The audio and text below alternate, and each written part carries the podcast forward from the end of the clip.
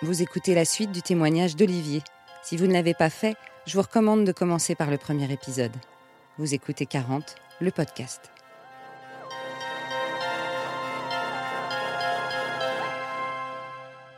Donc, je viens de passer 15 ans dans la pub, j'approche de la quarantaine, euh, je me pose euh, plein de questions. Je suis euh, déjà après deux, deux burn-out, je me retrouve en arrêt maladie et je ne sais pas du tout ce que je vais faire de ma vie. J'ai envie de rien parce que je vois que les désavantages à tous ces jobs qui me permettraient de faire ce que j'ai fait jusque-là, c'est-à-dire me présenter sous un jour que la société accepte. C'est-à-dire, je suis en CDI, j'ai un bon salaire et je suis content. Voilà. Mais ça, ça me va pas.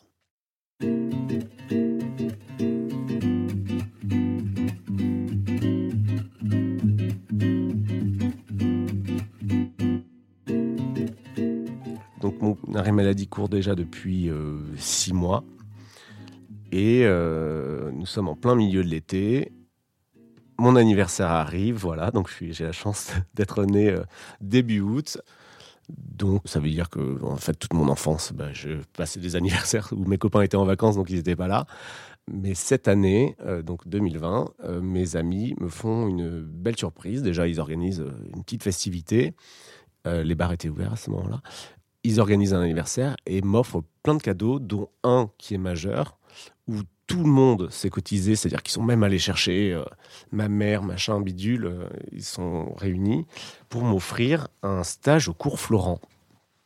Donc ce rêve euh, déguisé en fait, enfin pseudo caché, parce que tu en parles tout le temps, mais tu tu le feras jamais, c'est d'être d'être acteur.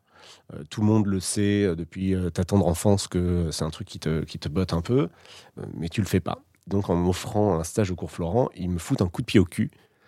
Ils me disent, bah, tu sais pas quoi faire de ta vie, tu as du temps, tu es en arrêt maladie, bah, fais le stage au cours Florent. Alors déjà, c'est pas donné, hein, c'est pas ça m'a été offert, mais sinon c'est pas cadeau. Et donc là, je me retrouve face à ce truc où je me dis, bah, là, tu es, t'es obligé de le faire. Obligé de, de faire le stage. Voilà, je leur parle de ça depuis euh, des années. Euh, évidemment, c'est un truc que je ne m'autorisais pas à faire parce que, voilà, parce que non, mais comment je vais gagner ma vie? Enfin, voilà, toutes les questions. Et puis, j'ai jamais été nul. Et puis, enfin, t'as peur de l'échec. Évidemment, tu te dis, ce truc-là, je vais rester dans mon, dans mon quotidien où quelque part je maîtrise, j'ai la sensation de maîtriser les choses, de contrôler ma vie, alors que là, euh, c'est vraiment le truc où finalement tu ne contrôles rien. Donc je fais ce stage fin août.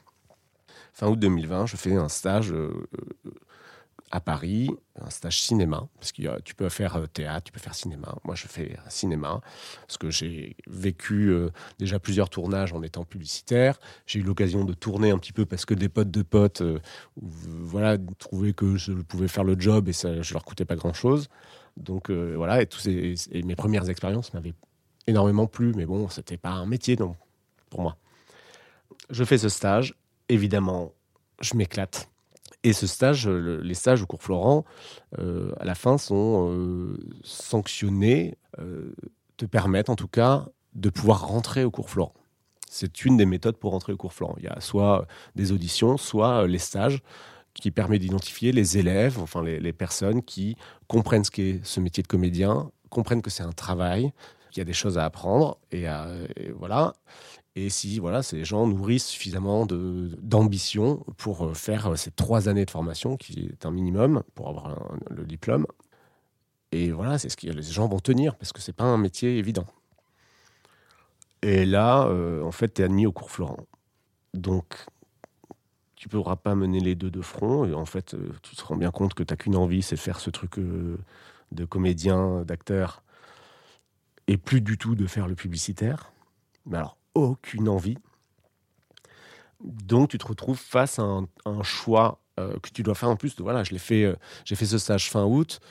Euh, la rentrée est censée être début septembre. Donc, pour une décision aussi importante, t'as pas de temps. T'as pas le temps. Alors, euh, j'en discute évidemment euh, avec les gens autour de moi, avec mes amis, pas trop avec ma famille, puisqu'ils ne sont pas du tout euh, artistes. Donc, je pense que ce risque-là, ils ne le comprendraient pas. Donc j'en discute avec mes amis et clairement dans, dans les avantages et inconvénients que moi j'avance, on comprend que ma décision est prise mais elle n'est pas formulée du tout. Mais il me convainc assez rapidement quand même que oui, en fait Olivier, écoute-toi, fais-le. Reste maintenant le problème de oui, mais je le fais, mais comment je fais vis-à-vis de mon employeur? Donc là, j'envoie un petit texto, un, SMS à ce patron euh, qui a été hyper euh, précautionneux, hyper attentif euh, à mon destin. Et je lui dis bah, Coucou, j'aimerais, te parler. Rappelle-moi quand tu as une minute. Donc, le soir même, vers 18h, il m'appelle.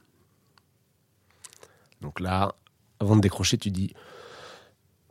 Donc là, je vais lui annoncer un truc et puis on va voir comment il réagit. Moi, clairement, euh, je me dis, euh, l'idéal, ce serait que euh, je puisse partir.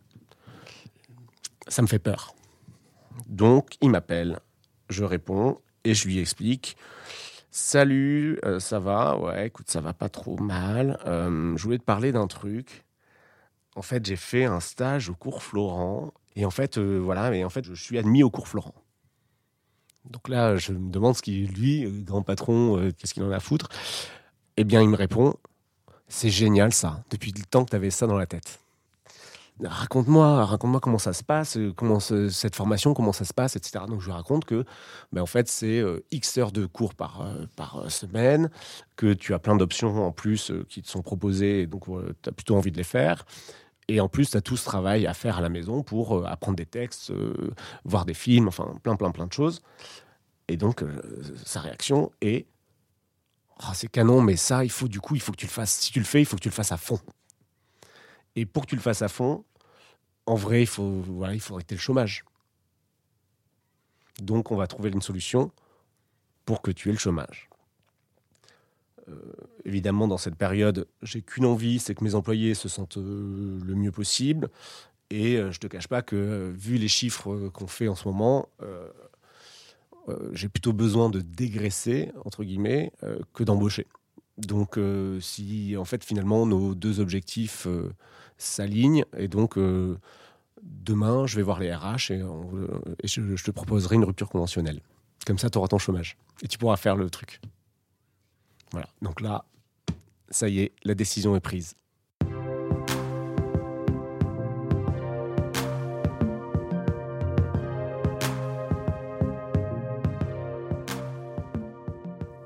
Donc du coup, euh, je viens de fêter mes 38 ans euh, l'été dernier et là, je vais me retrouver étudiant. J'ai bientôt 40 ans et donc euh, comme, comme cette formation se fait en 3 ans, en effet, si je la commence à 38, ben, je la finirai à 41 ans. Donc c'est à la fois la décision la plus difficile à prendre et à la fois la plus facile. Clairement, euh, les choses se sont alignées, tout s'est mis en place pour que je fasse ça. Et je me suis inscrit au cours Florent. Ça y est, c'est fait.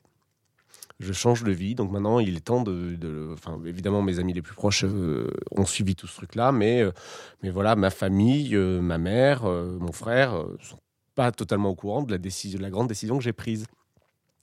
Donc je profite d'un petit séjour euh, dans le sud-ouest euh, en famille pour, euh, ben, voilà, pour le dire, pour annoncer la chose.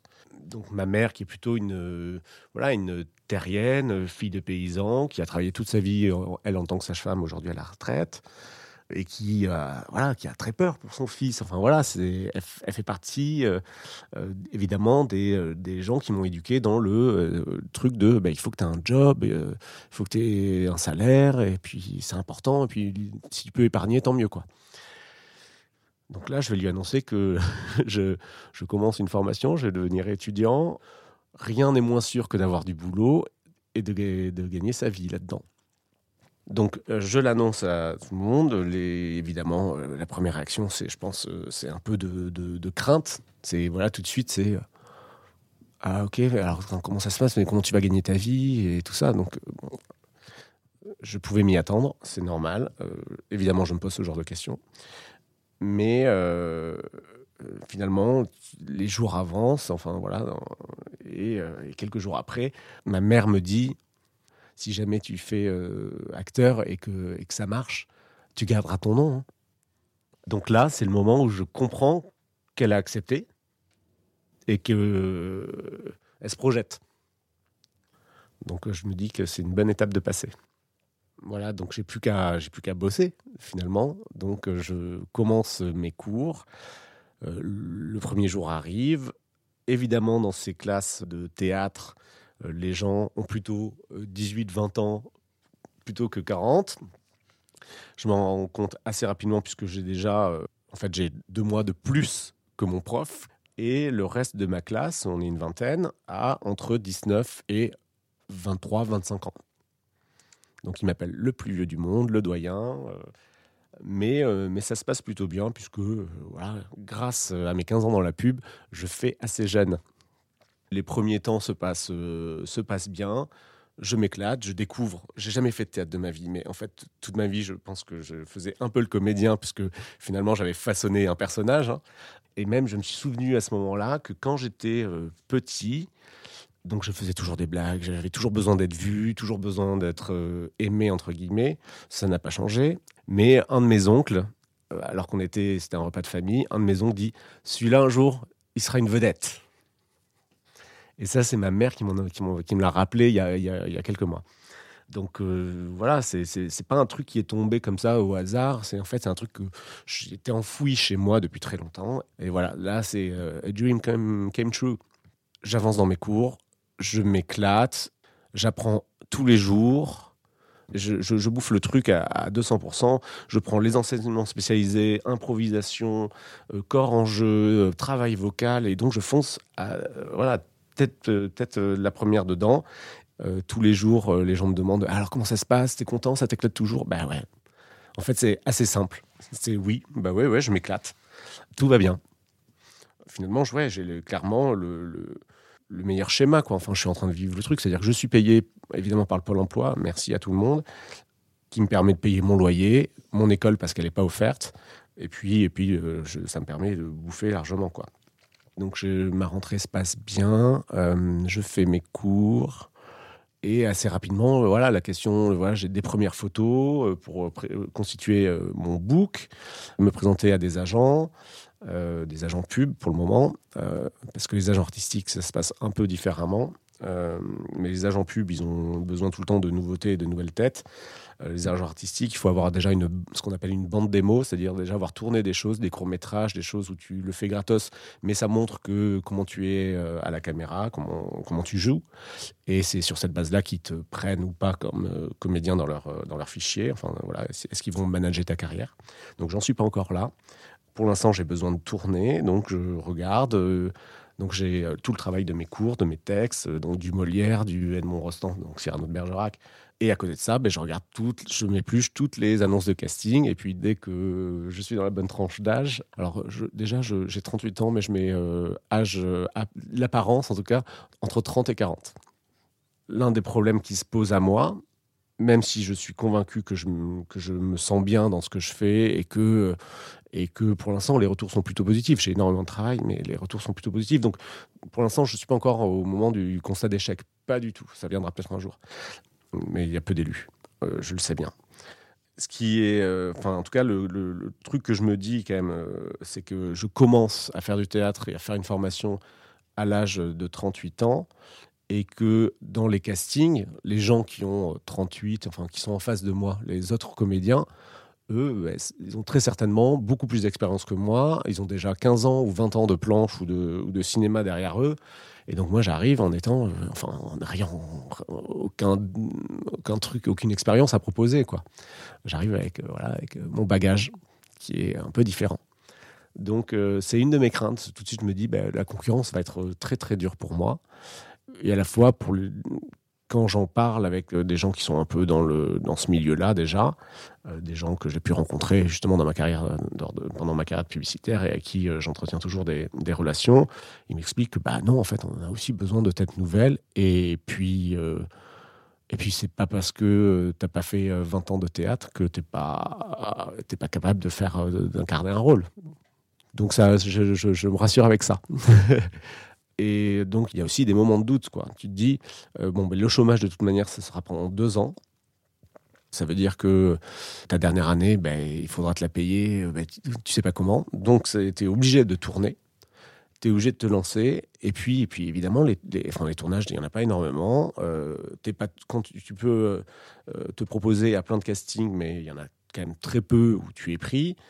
Et il y a des moments de doute qui s'installent. C'est est-ce que j'ai pas fait quand même la plus grosse connerie de ma vie, quoi?